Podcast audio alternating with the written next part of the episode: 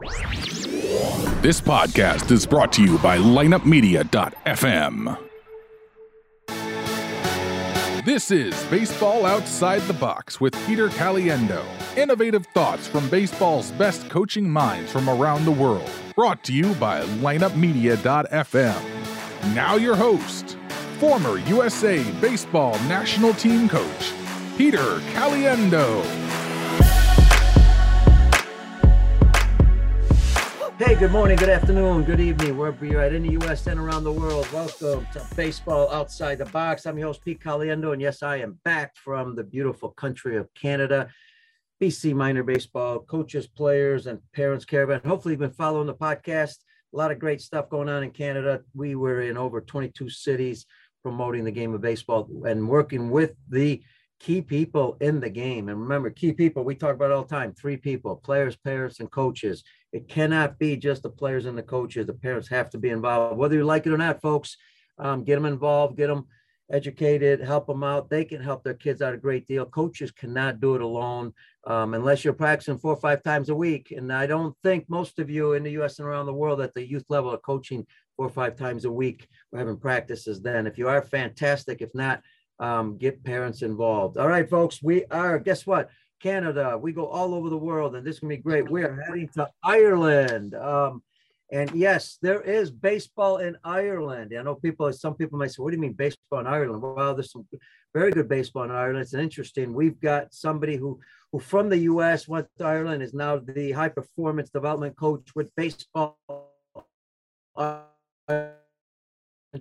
And let me, uh, let's not waste any time. Let me welcome Frank Andrews, originally from Colorado, now in Dublin. What's Hi. up, Frank? How are ya? How's it going, Peter? Good, good. We are introducing baseball in Ireland all over the world. Now, obviously, it has been around for a while. Um, you know, what's interesting is, you know, the um, there's 120 some countries, maybe even more, playing baseball now. So there's a lot of countries out there people are not familiar with. I think this will be interesting uh, to talk about baseball in Ireland. Let's let's go back to where you how you started all this. I know you, you grew up in the states. Uh, t- tell our folks, you know, what you did in the states. Yeah, I grew up in uh, Loveland, Colorado. Went to Loveland High. Uh, you know, great little, great little spot, great little town, booming now. Um, then I went to, uh, I went to JUCO in North Dakota, and then I went and played four year at Concordia. Was hurt the entire time. And I decided after I got my degrees that I wanted to kind of go abroad and see what I could do, see the world. So I had a couple of options and just kind of wound, wound up in Ireland doing my master's and found out just as everybody does eventually that there's baseball in Ireland and I want to be part of it. And here I am now. Cool. Now, masters. What was the masters in? Uh, strength and conditioning. Oh, well, you know what? And I was just about to ask you. You know, say you had all these injuries. You know, and I'm familiar with some injuries. Um, also, not, not major like possibly yours. I don't know, but um, now you know what's great is now you can help you know kids. You know, kind of reduce the possibility of having injuries, right? Yep. Prehab before you rehab. Yeah, absolutely. And I'll tell you what, you're right about that because I think you know you look at even the people and the players and uh, and we'll get into baseball in Ireland, but you know the players in Major League Baseball a lot of times you know even minor league baseball they go through that Tommy John and I and I get it. You know some people say okay, 75 percent of them are going to be uh, just as strong if not stronger, but you know I think once they see what it takes to come back, all that workout, you know, and the like you said the rehab. I'd rather work hard and avoid that, right? Yeah, I mean, and that's the that's the main thing is you you got to put in the time beforehand, so you just don't have to take the time off. Like when you come back, trust me, I started off. So I had my offer from the JUCO, the D2 JUCO in North Dakota, uh, before I even graduated, and uh, pretty much by the end of the summer, you know, like I had gotten away from the gym a little bit. I was playing a lot, probably a little bit too much because I was doing travel ball on top of that, and I ended up uh, tearing a disc in my back. So that was kind of the start of the slide. But it all started with the silliest little injury. It was like a, a ball off the ankle. It caused a blood clot in the leg, and then that from that I started doing weird compensations around that and just. Ooh. But you know, like that, that exactly what you said. Like a lot of the times for me, I had to bring myself back. But you know, as I was bringing myself back, there were other people that were going through it. Now I'm very fortunate that like my my mentor and trainer Brian uh, Neiswender, he's in Fort Collins, Colorado, that kind of area. He was the head strength and conditioning coach for the Arizona Diamondbacks minor league programs for a while. He came to Colorado and I kind of hooked up with him right at the time that I was kind of preparing and training. That was my first experience of gym stuff. And it, you know, it's it's amazing how adding a little bit of gym work and a little bit of prep stuff can actually change your game. And uh, you know, like through the years from either being injured or trying to build back and just learning from him, I was able to do a lot of mentoring and like I, was, I interned with him and that I worked with him and you know gained a lot of experience on how the strength and conditioning side actually can help develop players. And that's kind of what I took over here was that, and that's why I want to do my master's in strength and conditioning too. So Absolutely. And Frank, what was a couple things? What position did you play in? Outfield, left field. Multi sport athlete when you were young? Yeah, basketball, baseball, soccer. I pretty much played everything. I was a state champion BMX bike racer. Um, nice. Pretty much everything: soccer, ice hockey. Wow. And and and uh, just like to be outside. yeah, and now all of a sudden, um, you know, here you are. You decide, you know, for for coach, you know, for players, because you know we get a lot of calls, emails, you know, players, coaches that want to coach overseas. Um, how did that connection happen? Where'd you start? I started from nothing. I just came over. I like in the strength and conditioning side, like it's kind of the writing on the wall. You know, it's just an oversaturated field. Everybody wants to do it, so you have to get the next leg up. Like I got technically, I was supposed to get three degrees, but there was one class that wasn't offered that year, so I couldn't get the third. So I ended up getting minor, but I ended up getting two degrees with a minor in chemistry and all that stuff because I wanted to get that leg up. But I remember I was at a NSCA conference and there was this really young strength conditioning coach from uh, the South Dakota School of Mines, and he was he was kind of hosting it and giving talks. I was like, man, where'd you go through? He's like, yeah, I interned for four years, didn't get paid, you know, but like that's kind of what you have to do. And I just looked at it, I'm like, I got to find other options here. I'm not going to go four years unpaid just to do this. So I ended up eventually doing that. I did, but the opportunity was bigger. So it was kind of worth it. And that's why I'm here today. But, you know, I was like, look, I, I just got to go somewhere where it might, might be easier for me to get the opportunity rather than either having to know someone or having, having to go through chains and links and all that stuff to try and climb my way up. Like jump in and start something, build something from the ground up and that's that's what we have today. So wait a second. So you, just decided to go to Ireland? Yep. Yep. tell, tell everybody how that looks. Okay, you, you you get on a plane, you go. I mean, you have any contacts? You have a, no. a reservation anywhere? You know? No. I mean, so like when when I graduated, I I kind of knew that I wanted to go abroad. So I wanted to do a degree that was backed by the Strength National Strength and Conditioning Association. So there's like four internationally, or at the time there was about four or five. There was one in Canada, one in the Netherlands, one in Ireland, and then like one in Germany or I think it was Australia. So those were the five outside of the United States that were backed. So I was like, okay, I'll just kind of, I might as well just go to Europe and see. I was like, I don't know if I want to go to Australia, Canada. I've been okay. I, I could go to Canada but I just was really interested in that one. So when I graduated, me and one of my cousins and his friends, we just kind of took a tour of Europe and I just fell in love with it. It was great. It's a great place. So I'm, I'm very happy. well, it looks like it. And, and you know what? And I think that's a great story because, you know, a lot of times we're, you know, I get a lot of young coaches email me, say, "Oh, I'd love to do this, love to do that," it, you know, and then uh, I might ask the question, "Well, what what can you do?" You know, um, I hate to say, but what can you do for us? You know, 1st mm-hmm you know, yeah. prove prove what you can do. And that's basically what you've done. You know, you just said, hey, I'm going out there, I'm gonna show them what I can do. Um, yeah. Now, how, how do the contacts happen with Baseball Ireland? It was actually, it wasn't, I didn't even find it. It was one of my classmates. So I was about a semester in, and this dude from Canada that was one of my friends over here in, in the same program as I was, he was like, Hey, uh, did you know there's baseball in Ireland? I was like, I did not know that. I had looked and I definitely did not see it. Wow. So he's like, no, dude, I saw an ad on Facebook. I was like, okay.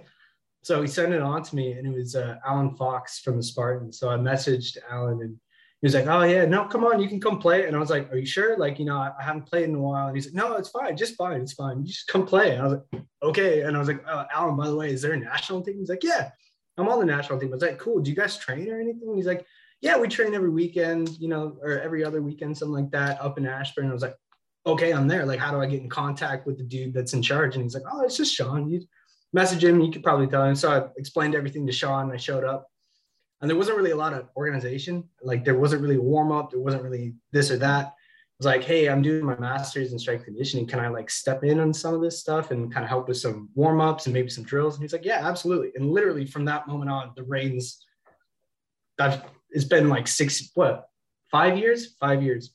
So, wow, that's a great story. Love it. And, you know, folks, I just tell you my Dublin story because it's not really a baseball one. Um, I was on uh, vacation with my wife, Beverly, and, you know, we're actually in Scotland and we're supposed to go to Dublin. And, unfortunately, my wife's friend friend's husband uh, passed away, so she headed home, and I had to go to Dublin. I didn't book a hotel in Dublin, you know, because I thought I'd just pick one up when I get there. Yeah, well, lo and behold, uh, I guess Michael Bublé was holding a concert there, Canadian, and everything was sold out. So I showed up. I kind of like you a little bit. I showed up, you know, I get on the bus, I get the airport, take the bus downtown, not trying to figure out where am I going and uh, it took me a couple hours, but I found a uh, a college that was giving uh, selling some dorms, you know, for like a yeah. hotel. You know, so I ended up staying in a college. But again, great story, Frank. And uh, tell us. So now your your job is high performance uh, development coach. Is that just for the national team? Is that for all of you know baseball Ireland? You go to different clubs, all that stuff. Everything. It's everything. Um, it's kind of evolved a little bit in the past it had been that I traveled to different clubs, but now that we got the like the first thing that we did when like I I started the job right at the height of the pandemic, right when everything was shutting down. So obviously it was great timing. But it gave us a great opportunity. And that's the thing that I kept saying over and over again. It's like, look, this is a great time to restart and start right. So while everything was shut down, while we couldn't do baseball stuff, we we built this place, the strike zone. It was amazing it's a great facility. It's not too big. It's not too small. It's just right. We have a gym in here. We have three cages. We have two uh, pitching machines. We have a HitTrax. We can literally open everything up so we can do everything that we want. We can get the development that we want. And so that that's kind of what has kind of evolved is instead of me going to everyone, which sometimes is it's good and bad. But as you know, in Ireland, uh, I don't actually, you know, you may or may not know this, but it rains a lot over here. So you can never guarantee that you're going to have outdoor practice. And like if you do have practice, it's going to be in an indoor hall, like at a school. But that's if the school let you. There might be other stuff going on. So a lot of scheduling problems. So it, it was very clear that we needed to have like a central hub of development, and that's kind of where my job is now. It's just developing from this point, so everybody comes in here and we can train whenever we want because it's indoors. awesome, awesome. Yeah, I'm familiar with the rain because I coached in Belgium, the national team there um, uh, very similar. You got to get ready to go indoors anytime. And and I got to tell you, uh, Frank, I got some people on Facebook. I quite a bit. Of, you know, it's interesting to hear Brett Van Hooser, uh, I believe from Ireland. Good. To, he says good to hear others with similar stories. But maybe we'll get you on the show one day to tell about your story. Love the stories. Uh, people going overseas. A lot of great baseball careers going on. I've been going on for a long time. Not only as a player, you, you know, a lot of times players will go over, get a, you know, they'll play, and sometimes they wonder, should I go overseas to play? You know, it's an opportunity. And then all of a sudden it leads to national team playing. Then it leads to um, coaching. Then, uh, then uh, you know, it also leads, you meet somebody and then you marry there. Then you, here, yeah. here goes your life, right? Yeah, I have an Irish baby. So uh, one and a half year old. She's a fiery little Irish redhead. She gives out to me all the time. there you go, man. Hey, listen, is um the strike zone uh, privately owned federation? How does that work? Uh, Baseball Ireland owns it. So nice. we, we're technically renting the facility, so it's a five-year rental. Um, sure. Obviously, we have bigger plans that we want to eventually own our own place, but you know, this is kind of the make it or break it kind of proving point for us. Um, Baseball Ireland's a nonprofit, so we're pretty much only funded by donations. Um, a lot of that from all over the world, the states especially. There's some great people over there that are willing to back Irish baseball, and we greatly appreciate everything. Um, so this is kind of our opportunity to really kick it in into high you know the highest drive that we possibly can. And like you know part of my job in the past had been you know I, I go to schools to give tasters to baseball because they don't really know baseball exists and all that stuff. So we're trying to introduce it into the younger generation. But it's such a, a strong culture over here. Have you ever heard the GAA no. The gaa the irish the irish sports. So like hurling irish football uh, gaelic football sorry camogie, stuff like that. It, ha- it has a real stronghold in the schools. So like don't any kind of they call baseball an alternative sport over here. So any kind of alternative sport that comes in, you know, you have a lot of heritage and you know just pride around those sports that you're constantly fighting with. But you know, like the those sports, they're great sports. They're super athletic sports. If you ever get a chance, watch a hurling match because it's like a combination of soccer, ice hockey, football. It's it's madness. It's absolute murder. Murder on a pitch. Like how do you spell it? Hurling, uh, like Hurley, but ing at the end. But, but but you called it the GAA. Yeah, GAA. So the Gaelic Athletic Association. So oh, the, the charge of running Irish or Gaelic sports. And yeah, we just want to check that out because uh, you know I was going to lead into this later, and let's go right with it because a lot of these young kids are playing this sport. Um, it's growing, and that's part of why I'm here. Is I'm, I'm, part of my job is to grow the sport, but you know, in the past we go into these schools and you know we have these tasters, which is great, but at the end of it, you know, you you made it known that baseball exists, but we don't really get a lot of kids that come back into the program from those tasters. So we're kind of trying to take a little bit of a sidestep and kind of fill in the gaps that we have. Like we have a good amount of youth players now, which is nice. It's just kind of simple, simple philosophy. If you build it, they'll come, you know, and that's, that's kind of where we've been for a while, but we, for a while, development over here is kind of paused. There was, there was a bit of a lull. So like our national team say has like I would say 30 plus players, a lot of 30 plus players domestically. Um, one that's 23, one that's 21, a couple that are 20, and then all the way down to like 18.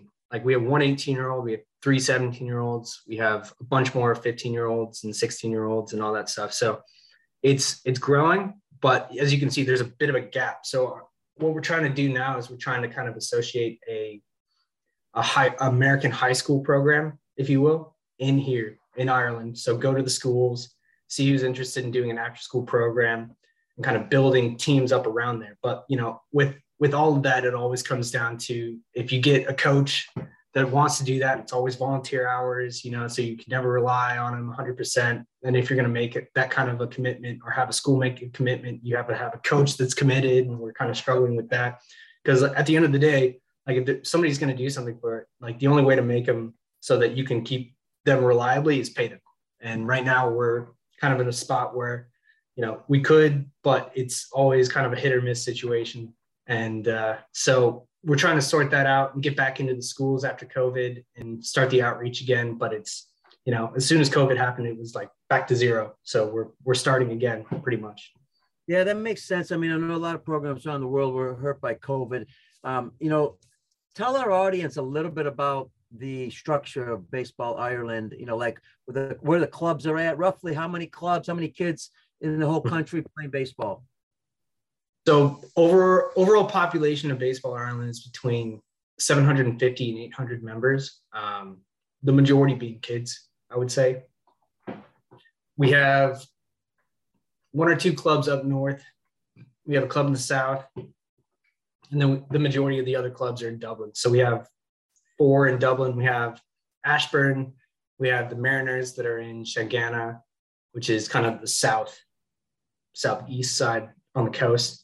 Then we have the Spartans and the Hurricanes, and they're they're kind of in Corkagh Park, which is uh, kind of outside Lincoln. Frank, one of the toughest things, and I not just around the world, but in the U.S., one of the hardest things. Okay, we I think most people agree. Baseball's not an easy sport to play. It's also not the most exciting for young kids because you know they're not moving all the time, as you know. Um, yep. Big question all the time. I ask this all the time because I think it's important to educate as many people as possible. Yes, you got to. Okay, one, you got to get the kids in Ireland to come to see the sport, come play it. So you go to the schools, as you mentioned. Yeah, uh, you got young kids, and you're getting quite a few young kids.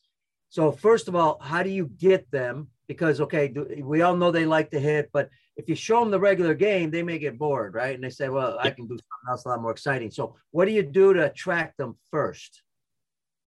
Great question. I, I think a lot of the times they either have known the sport, they've seen the sport, they have a friend who plays the sport, or one of their parents is a fan of the sport. That's kind of really where it starts. Um, other than that, you know, it's just going and playing. And the coaches here, especially at the younger ages, do a great job of making the game fun for them. You know, whether it's changing rules up just a little bit to keep the game more active, mm-hmm. or you know, just finding ways to keep everybody engaged. Like we do a great job at a, at a young age to just keep everything moving and fun. Because at, at especially at that age, it's more important to get them to love the game than it is to play the game competitively. You know, so like that's kind of how we're attacking it at the younger level. Is just make it fun, make them love the sport. You know, teach them how to love the sport, and then let that grow into further development.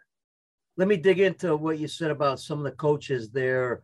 Um, you know, I'll call it modifying the game a little bit. I, what's some? Is there something interesting that maybe some of the co- you've seen some of the coaches do there to make it a little bit more fun for the kids or modify the game a little bit?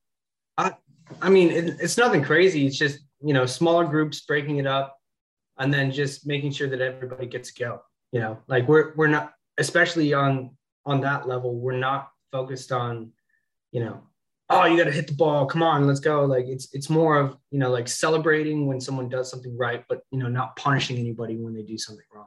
And we do a great job of that over here. And that's kind of the the cool thing about baseball ireland is that the parents actually don't know enough about baseball to like over coach or right. over support and like over drive everything. You know it's just kind of one of those things where their son wants to play I don't know baseball myself, but it seems fun. You go do what you got to do. I'll support you. And it's great because, you know, you don't get extreme, the extreme sides of that, you know, like everybody's just out there to have fun. And that's, that's really why it's starting to pick up and take off is because it's, it's just fun for the kids. Like a lot of, like we have meetings and meetings and meetings and we have parent associations and we have little league and, you know, groups that run things at, at that level and they're very good at meeting very often discussing and communicating how they can keep the game fun without making it too much of a you know head wreck because you're you're sitting out there for too long. Um, like one on, on the little league level for pitching wise that this is this year you know it's a, we're, we're kind of trying to test out pitch counts you know and you know, some people think that you know you put a pitch count on a kid um, it's kind of taking their development away but you know at that at that age, you know, it is more about fun than it is, you know, them getting to that ultra development side and saving their arms. But we also don't play enough, you know, for that to be a problem, which is great.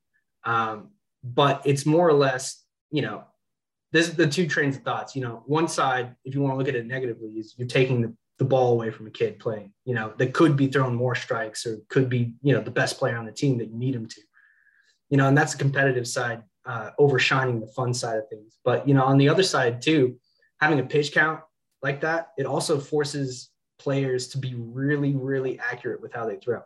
You know, and that's that's kind of where I'm trying to get everybody to look because there's some for, some against. But look, if it if it's going to help them have fun, if it's going to keep the game moving, and on top of that, the incentive is throwing more strikes. You know what I mean? It's not necessarily uh, just throw and then you're done. Like having the coaches be like, "Oh, come on!" Like see how many innings you can get within the pitch count. Come on, let's go. You know, easy things like that that will help develop them to be more, I guess, accurate and just easier to develop later on. You know. Yeah, two great points I love about that. One, the ref, you know, it's refreshing that you know parents don't know much, so they just enjoy the game, watch their kids play. They can't say much. You know, yeah. it's not like in the states where there's a lot of pressure on kids, and that's why we try to educate um, and in Canada too. That happened. That's why we were in Canada traveling to let the parents know, hey, you know, enjoy the game, relax. If you want to play a little catch with them at home, great. You know, help them out maybe because they only practice once a week. Maybe roll them some ground balls. You know, do a few things at home with them. It's kind of nice for parents in, in that case. But it's great that you don't have that. And two, I think you, you grew up a great point, you know, with the pitch counts. Not only, okay, safety's one issue because sometimes coaches can be overbearing and want to win, win, win. But yeah. then the other point is, yeah, I got to throw strikes. You know, I yeah. mean, uh, that's a and that's, better. that's the issue that we're having is like the pitchers right now. Like there, there hasn't really been a lot of pitching development. So when the kids get up, it's just like the batters just pretty much wait for a walk. And then that's half the reason why we brought in the pitch count is because you know pitchers were throwing too much because they were walking too many, and so they're, they're kind of doing it to try and save the arm and trying to get more people through. Um, but like I said, like you put a pitch count, you can think of it one way or another. You're either taking the ball away from a kid or you're forcing them. It's a, like a parameter, if you will. Like you have this many pitches to throw as many strikes as you possibly can. You know, it's like seeing one side as a negative, one side as positive. And baseball is hard enough as it is. So the more you can in, encourage positivity, the better the kids do, like time and time again. And like like you said, some some coaches or some of the players have parents that are a little bit, you know, like they know baseball, they really want their kids to do good, and you know they come in and they they train and they do well in training, but as soon as like at the drop of a hat, the second that they realize their parents are there, it's just like boom. Because of that, you know what I mean? Because of that pressure from the parents, it, it's sad to see, and it like sometimes like for me especially, I don't let parents in when we train, and it has nothing to do on the parents, but I just never want kids to get in that situation where they feel like they're they're under pressure, they have to do better, their parents are watching and they're under a magnifying glass, you know. So it's it's more of like when when everybody's in strike zone, like to train for the academies, it's it's just baseball land. That's what I call it. So the world outside of the world, you know, it's baseball world. You come in here, anything else going on outside, it's gone. You're here to have fun. You're here to get better. You're here to develop, train. You know. Yeah, makes sense. I love it. Um, you know, part of all this, uh, tell the folks a little bit about okay, so the average young player there, how many practices, how many games a year roughly that they get in? Uh, at the youth level, uh, they get about 10, 15 games in. They try they train probably once a week, and their training at the club level starts like February. Um, it's getting sooner and sooner every year. When I when I started, everybody started training in February and the season starts in April. So, like, this is the first year, right? This is the first year that we, we've actually had year round training. So, we're, we're able to start in November with the academy and finish in October. So, I get a month off, which is desperately needed because I, I train like 80, 82 players of all ages uh, in a single week. So, like, it's full on out for me, but I get a month off. Everybody gets a month to kind of you know, take a break, get back and reconnect with friends and all that stuff. And then, you know, we start up again in November. No, it's not easy because you're talking about there's different clubs all over the place. So not all the players from other clubs are able to train there because they, because of travel, right?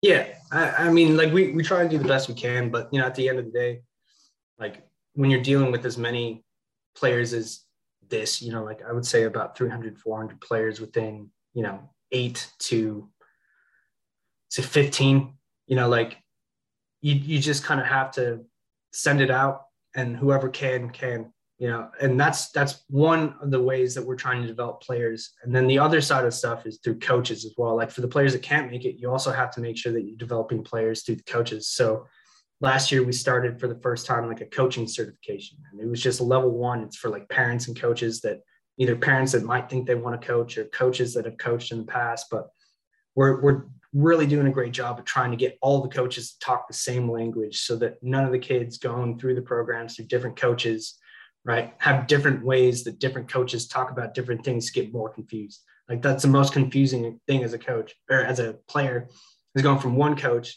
to the next level where the coach is saying the same thing in a different way and then you have to interpret that. But you knew what the previous coach was talking about but this coach you have no idea what he's talking about because he's just talking weird. Like you know what i'm saying yeah, absolutely. And man, I'm glad you brought that up because that was going to be one of my questions. You know, with the foundation of a game, you know, if you reach 100 coaches, you're reaching, you know, possibly, you know, a thousand players if they, you know, if they've got all the, you know, 10 player, 12, 15 players a team. So coaches education is so important. And, and I'm glad to see that you guys are doing that. Um, how, what had to help with, I mean, it, it hurt during the pandemic, but were you able to do some things online with the coaches?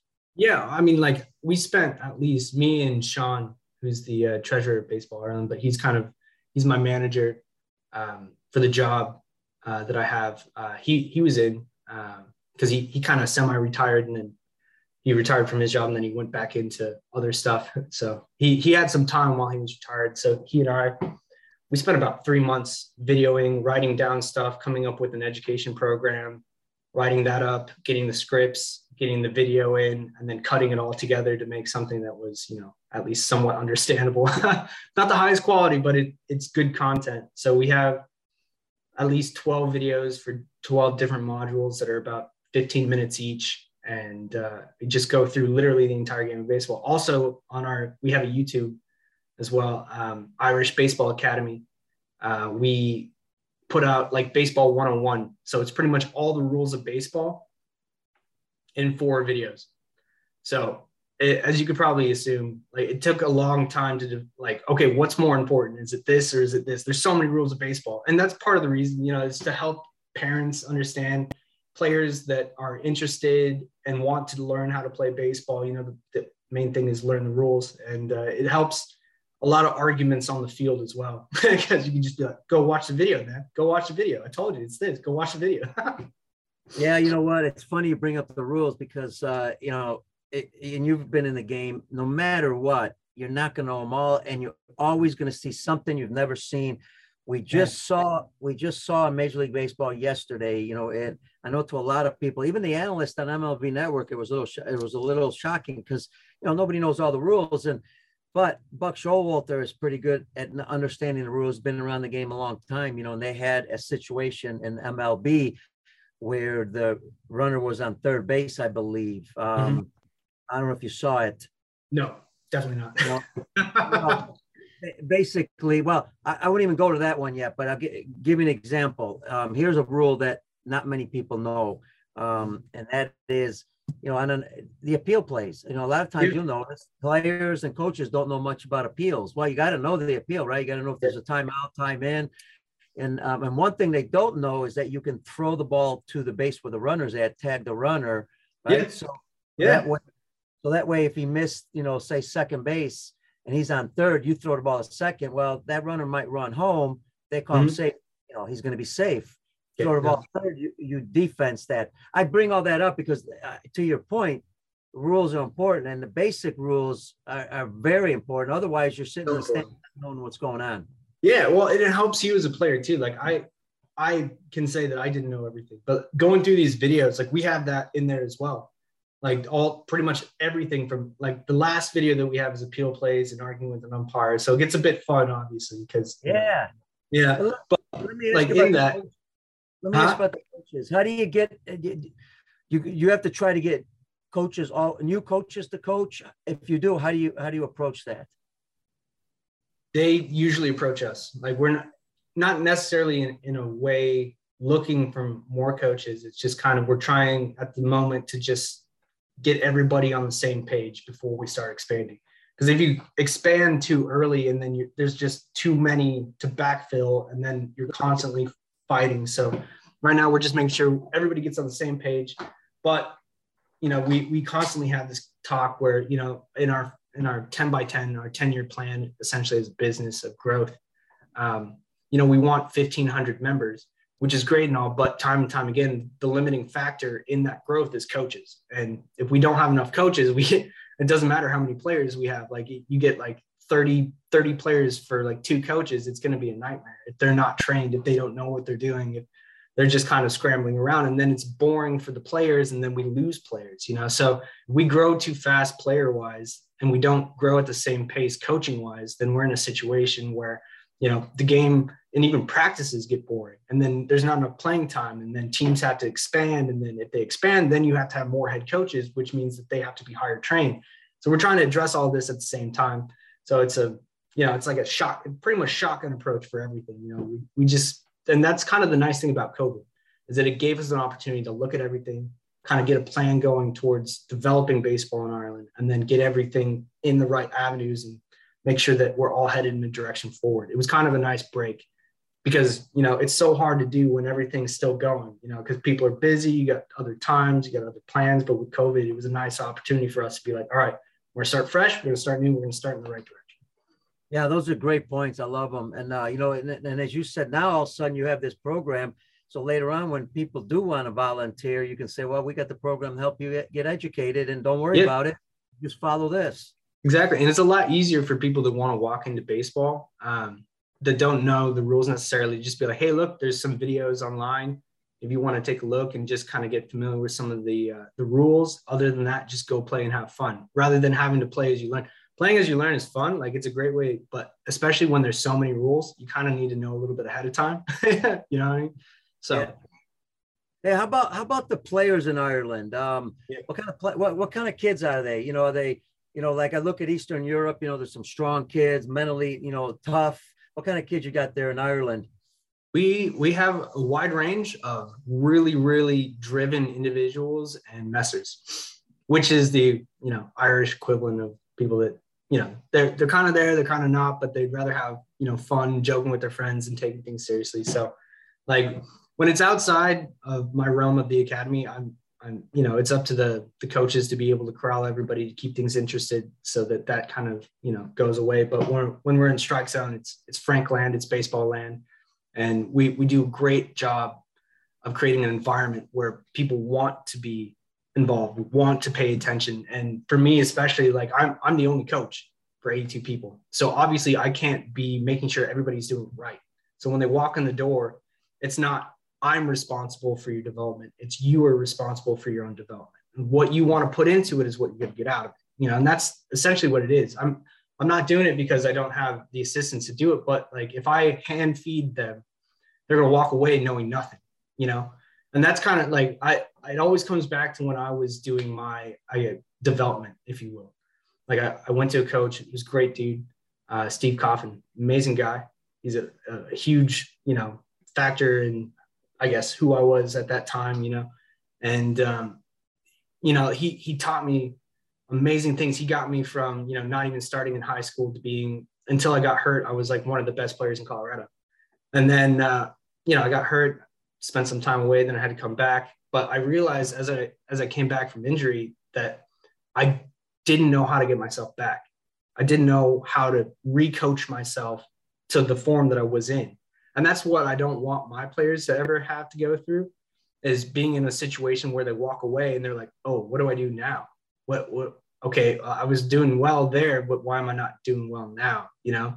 So a lot of it is put on their shoulders from the beginning and helping them learn how to be self motivating, self driven, how to take themselves through workouts, through their programs. And that's how we can be so dynamic in practice is because everything revolves around an individual taking care of their job during the day rather than it being a team thing where okay team we're all going to do this today and then we're all going to do this and then everybody take turns like some people will be hitting some people will be doing bullpens we got catches going people in the gym like it's everywhere we use the whole space everybody's doing something different that they need to do according to their program and then later once you got all these things in place later it's easier to put that team together oh yeah absolutely like we we don't get out. The academy doesn't really get out. That's one thing that we are trying to do as an academy, right? Is get playing time in Europe because we don't know our skill level. The kids don't know their skill level in comparison to Europe or outside Ireland. It's just this bubble of baseball, you know, and that's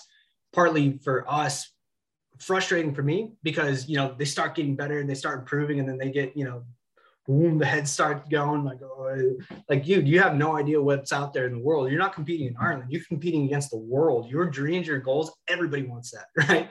And you can only say it so many times. So the only thing to back it up is, all right, let's go play. Let's go show the world what you're made of. You know, so like the our first under 15 academy uh, trip is this week. So they're in Valencia, Spain, playing one of the Valencia club yeah. teams, and uh, I, it seems like they're doing well. A couple of couple of inside the park home runs, not not brag or anything, but you know, so like they're doing great. And uh, but it's just an experience that they need. They need to get kicked around a little bit. They need to learn that you know, baseball is a day thing. It's not a, a week or a month thing. I'm gonna get better this month. It's I, am gonna get better today. And so, and before this, in March, we did a, a showcase, if you will.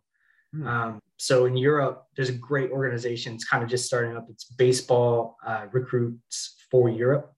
Mm-hmm. Uh, great dude. He he did uh, American football in Germany, so he he pretty much did the same kind of scouting and recruiting thing um, for football, and then he transferred over to baseball because his son likes baseball and all that stuff. But we had him over.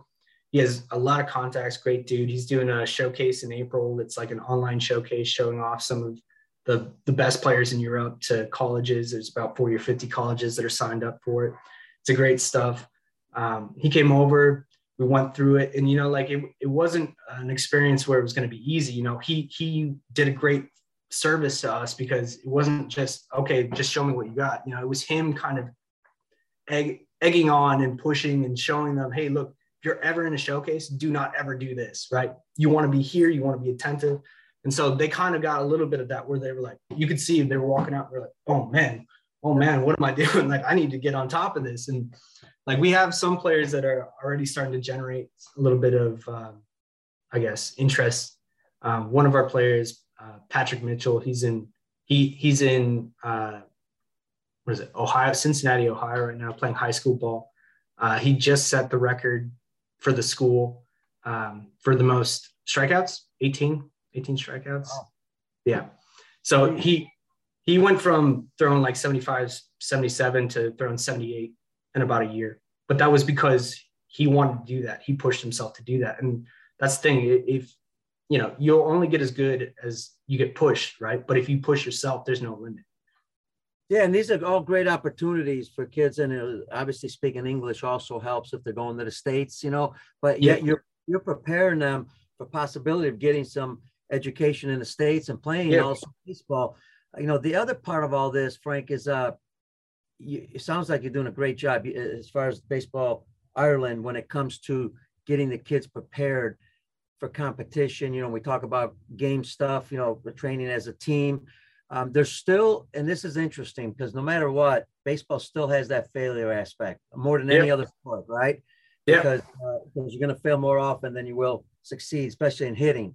How you dealing with that? I mean, it, it, it's it's got to be much easier because of the program you have structured, but still, what are you doing to deal with when you know, like you said, all of a sudden they're going to Spain, now they're going to fail. Uh, yeah, it's good for them, right? Because I might work harder, but it also could bring them down to the point where they may not get back unless they've got a mental part, you know, training aspect in their minds yeah. and how they deal with that. Well, like the main when when we walk in, that's the first conversation that we have at the beginning of academy during the trials and everything is baseball is a failure sport. Three out of ten times you will fail, and that's doing great. so like how we deal with failures how we develop you know like having a good day and having a good bad day is completely up to how you see it in your mind. You know if you want to look at all the negatives you're only going to see negatives and then from those negatives are only going to be more negatives. You're only going to find negativity if you're looking for negativity. But if you look for little positives and you grow a little bit each day and you look you get more positive and then more positives and more positives and it's just you know if you know that you're in a failing situation then recognizing that you're you're doing wrong or you're doing not as good as you want to be like that's that's putting yourself into a farther failing situation you know? So like we, exactly exactly. Like i would say half half my job uh, it breaks down into three parts. I'm a strength conditioning coach i'm a biomechanics person yeah. and then i'm a sports psychologist at the end of it all. Like and it's just helping them overcome themselves. But like I, I say it once, I'll say it again. I'll, I'll always say it. baseball is a sport of life. You know, so a lot of the talks that we have about failing and overcoming failure and adversity, sometimes it's around baseball, but they're, you know, it's it's more of looking out at the big, bigger picture of the world. You know, like you're not just preparing yourself for baseball, you're preparing yourself for life, how you're gonna handle failure and defeat and how you're gonna come back from that and keep pushing forward, you know, and that's we deal with it every day. We talk about it every day. At least one time a day, somebody has like a down moment, and you just gotta be like, "Look, dude, are you that far off? No. Okay. Well, the, then what were you what are you pouting about, right? Just pick yourself up. Pick one thing, right? If you're having a hard day, pick one thing that you can work on. Get that right, and then you you just added a piece that now you don't have to worry about. You don't have to think about that. Yeah. You know, the day, tomorrow, you know, you can just keep moving on. And it's just more about getting those little victories every day. You know, that's how you build a pyramid is brick by brick. You don't just, yeah. So that's kind of how we handle that over here is uh, it's, it's more addressing the failure, knowing that we're going to fail and then finding productive ways through that failure to better ourselves for tomorrow. Yeah, I love hearing that, man. That's great stuff. And uh, you know, not the, you know, because you're on the show, but I, you guys are really heading in the right direction. And I, I, I gotta, I gotta believe Baseball Ireland knows that they got a, the right person here heading all this up. Um, again, this is the first time I've met Frank. Yeah, first time, you know, we've talked through text and email and all that, but it's the first time I met him, and I, you know, I, I'm extremely impressed. And I'll tell you what, here's a interesting comment from a good friend of ours, John Goulding. John, I met with uh, at the World Baseball Classic with uh, the Pakistan. He was the national team coach for Pakistan. He's out of California, great high school coach. Been all over Europe. He's uh, currently right now in, um, in, uh, managing their national teams in Austria, I believe. And he says, good to hear from others trying to develop European baseball, you know, because they he loves European baseball just like you do. Um, and, and, and again, just I think that's a great comment from him. He, here's what I want to ask you um, in all this because we're talking about when uh, when these kids are competing. What's the toughest or training? What's the toughest thing that you've encountered in dealing with baseball in Ireland that you've got to overcome? And you may have mentioned it already, but what's the hardest thing to overcome? Uh, this is going to sound silly, but I think it's the overcoming the idea that you don't need to go to the gym. Ah. That you don't need you don't need to get stronger. That you don't eh, baseball is a sport where you shouldn't get stronger. That's that's the one thing that I I have fought that for about four years and finally got my own gym in here because I finally won the battle. Because I, I I tell you what, like I had to bring I had to bring a gym to the national team trainings. Like we were throwing tires, anything. Like we were doing whatever we could to get a little bit of force development into whatever we were doing because like it, it all comes back down to you can you can train or you can train smart.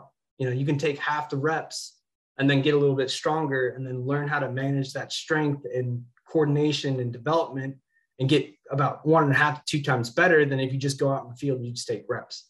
And time and time again, injuries in baseball, they're not like they're not contact injuries, they're not force injuries, they're repetition injuries, right? Just the constant grinding down of the human body, right? And so if you can take half the reps, but still get better, right? And take mindful reps when you do take reps and then get stronger and work towards building your reps from the gym to the field, that's that's how you know that's how you're going to not only improve your longevity, um, but that's how you're going to get better faster, time and time again.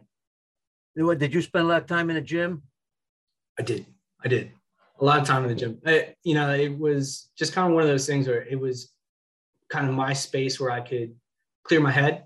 I, I always knew that when I was in there, I was I was bettering myself. You know, so no matter where I was headspace wise, like if I was having a down day mentally, I'd just go to the gym because that's where I know at least if I if I feel like I'm out of control or like the world's out of control and I can't reel it in, at least I can better myself one day. As hard as it is to get in sometimes, you know, at least I can do a little bit to push myself forward. So, you know, and speaking about that, the young kids there when they grow up, they play other sports. Is there a sport that kind of that they play, you know, that kind of helps them when also when they decide to play baseball? Uh I would say uh, hurling. Yeah, we're here. It's just the hand-eye coordination. Now, the only the only caveat to hurling is that their the grip is backwards. So instead of the right hand being on top of the left, it's, it's this way. So of course, you get a lot of check swings and people that walk into the first time they, they walk up like this and you know switch your hands. And so it's a lot of battling that for a while. But the hand-eye development that they get from hurling is it's out of this world.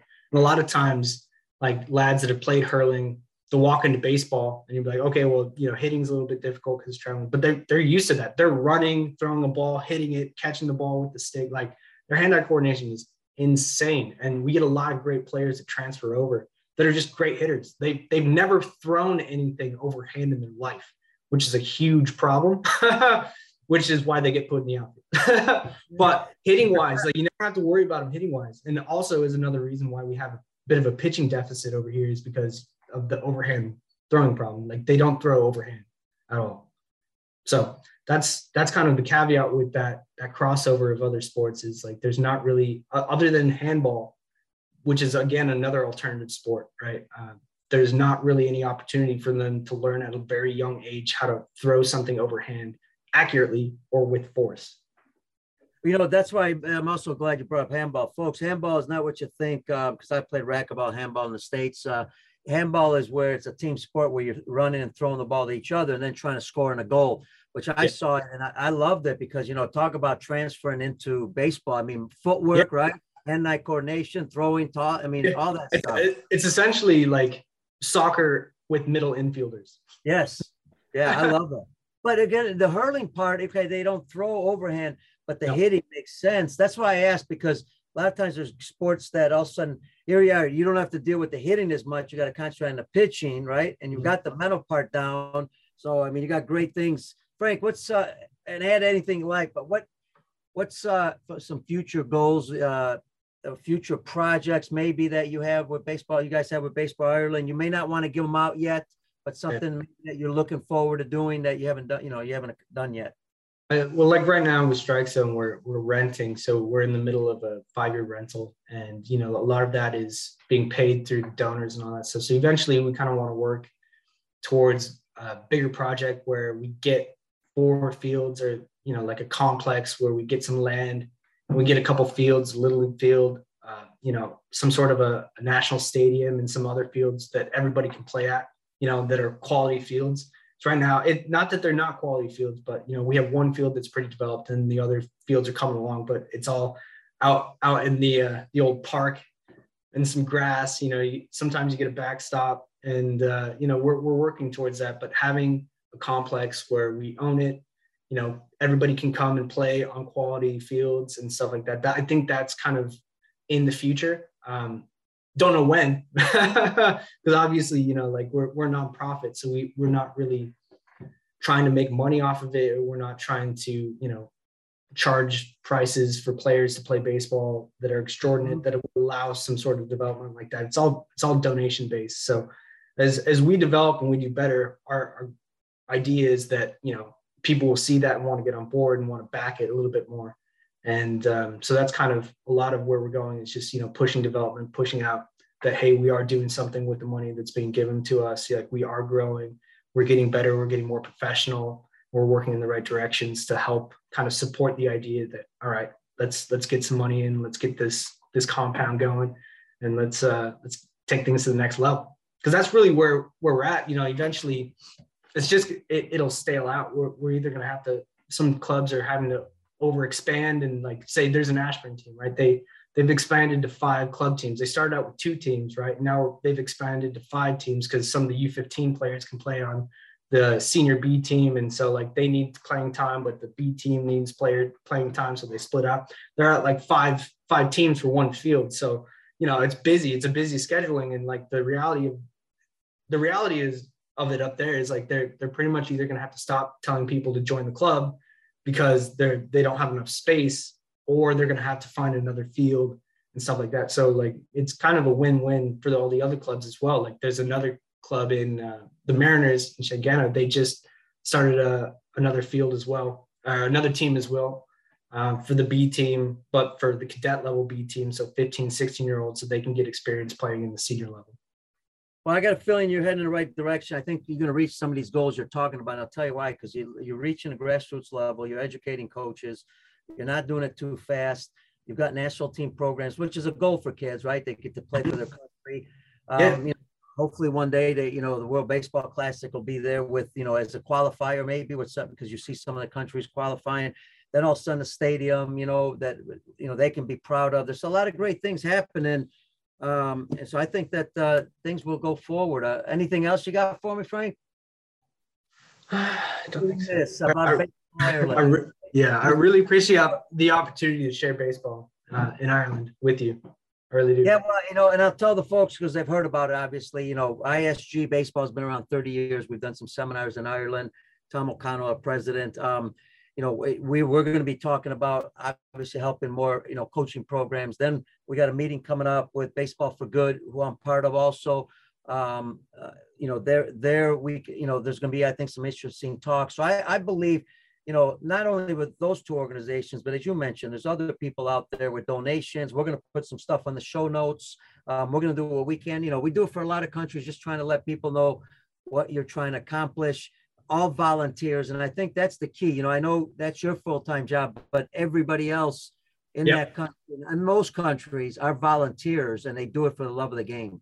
That's exactly it. And that, like there was there was a time we were hosting a, a tournament and there's there was a banner put up on the tournament and I think it speaks a lot to just baseball in Ireland. Like the banner was just for the love of the game. Like it's the purest form of baseball and you're not doing it for anything else other than just love for the game and that's i think that in itself is what's really inspired me is coming over here and just playing baseball for what it is. You know, a fun game with a lot of people that want to work hard and want to get better and want to develop. And then that's where I come in to help them, you know, achieve that. Not because they they're forced to or they feel like they need to get to the next level, but they just simply want to be better at the sport that they love. You know, and that's at its purity. It's so beautiful. You know. I mean?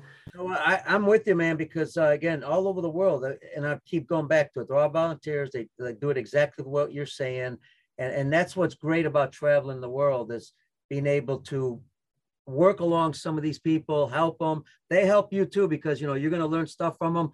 A lot of times, you know, and I, and I was going to end it with this, but I just thought of something. You know, a lot of times when you're not in the game full time, you see a different perspective. And I'll give you an example. You know, I'll sit with my wife, watch a baseball game. She doesn't watch many games, and she'll go, uh, "Why is he doing that? Why doesn't he do it this way?"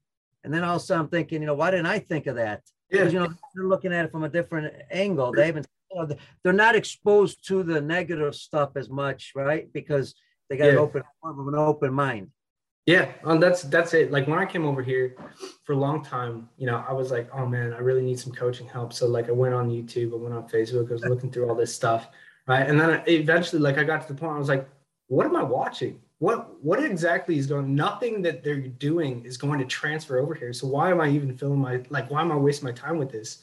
It was just mainly stepping back from that like mainstream knowledge and being like, all right, I got to do this myself. Like I got to be able to adapt to the environment, not just throw stuff at them and hope it works, you know? So like being able to step back, like you said, and take a look at it from a different angle has really helped, I guess, development for the academy because like we do stuff.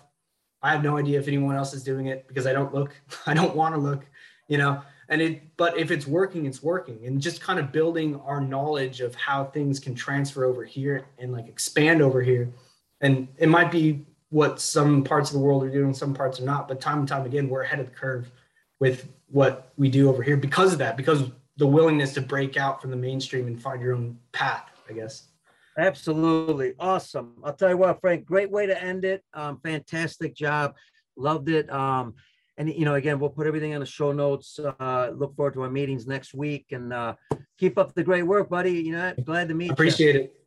Uh, pleasure. Pleasure's mine. All right, man. Frank Andrews, the high performance development coach for Baseball Ireland. Fantastic. Thanks to Frank. Thanks to Brian Crocker, producer with the Lineup Media Group.